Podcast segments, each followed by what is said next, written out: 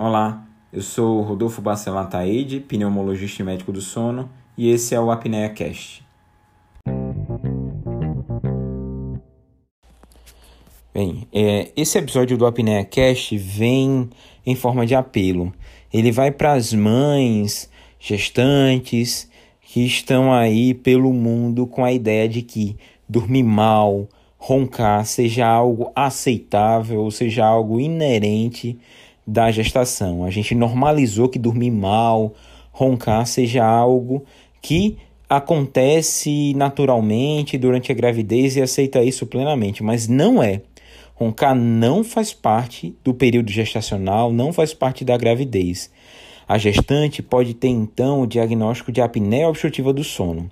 que a gente sabe sobre isso? Que até um quarto 25% das gestantes apresentam apneia do sono.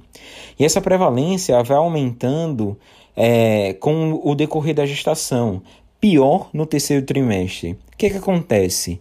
Nesse período existe o maior ganho de peso, o maior acúmulo de gordura na região cervical, consequentemente, e também nessa, é, nesse período gestacional ocorre o maior acúmulo de líquido, esse acúmulo de líquido, quando a mãe deita, ocorre uma movimentação rostral, ou seja, o líquido sai das extremidades e vai também se distribuir na região cervical, diminuindo também o volume da via, da via aérea.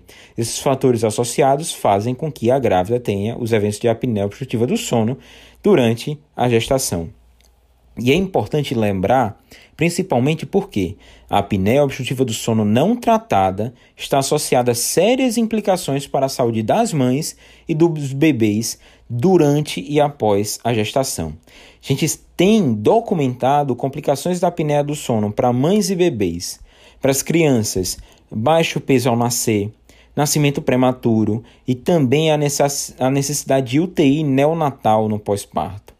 Para as mães, o que a gente tem documentado: pré-eclâmpsia, eclâmpsia, as urgências é, hipertensivas da gestação, a presença de diabetes gestacional, uma maior chance de desenvolvimento de cardiomiopatia periparto, de insuficiência cardíaca, do desenvolvimento de arritmias e também de embolia pulmonar. Também, isso tudo vai levar a um maior risco de complicações e óbitos, independente do tipo de parto, seja cesáreo ou parto normal. Então, outra coisa, não há nenhuma contraindicação a realizar a polissonografia durante a gestação é, não tem radiação, nada, é indicado nas pacientes que têm sintomatologia sugestiva e alto risco. E o CPAP pode reverter todos aqueles, outros, aqueles riscos citados anteriormente. A utilização de CPAP não é contraindicado na gestação, pelo contrário, em a grávida tendo apneia do sono, Existe a indicação do uso do CPAP. Esse dispositivo, inclusive, deve ser encorajado a ser levado para o hospital para o período periparto. Então, mãe, se você ronca, procure ajuda. Cada colapso da via aérea que você tem é menos oxigênio para você e para o bebê. E a gente não pode deixar isso acontecer. Curtiu? Tem alguma sugestão? Gostaria de tirar alguma dúvida? Não esquece de deixar seu comentário.